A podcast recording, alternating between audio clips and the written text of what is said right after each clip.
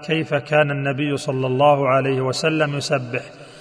عن عبد الله بن عمرو رضي الله عنهما قال رأيت النبي صلى الله عليه وسلم يعقد التسبيح بيمينه.